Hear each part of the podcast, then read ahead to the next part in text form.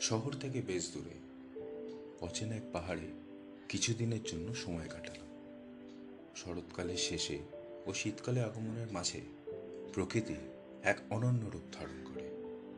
হাজার রঙের মাঝে নতুন করে বাঁচার ইচ্ছে জাগে।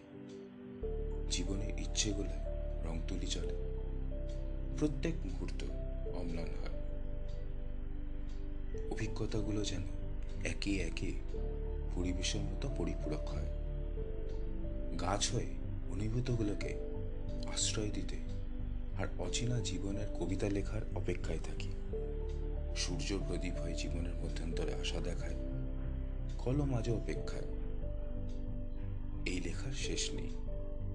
আত্মার পাহাড়ের মতোই সেও চিরজীবী।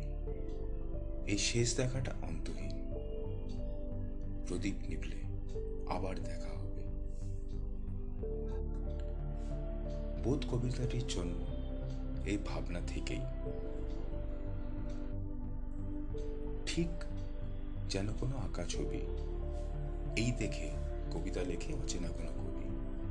স্বপ্ন পূরণের পৃথিবীটা ঠিক যেমন, হাজার রঙে মাঝে বাঁচার ধরন। মিলেমিশে আলোয় প্রাণ ফিরে, একলা কোনো বাড়ি হয়ে থাকি পাহাড়ের বুকে।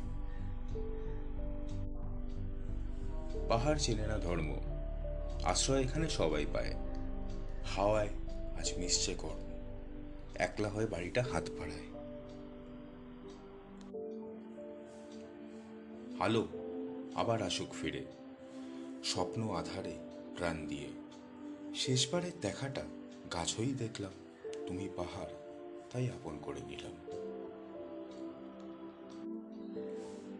পাহাড় যখন নিজের কাছে আশ্রয় দেয়, মনের গভীরে আবার স্বাধীনতার জন্ম নেয়।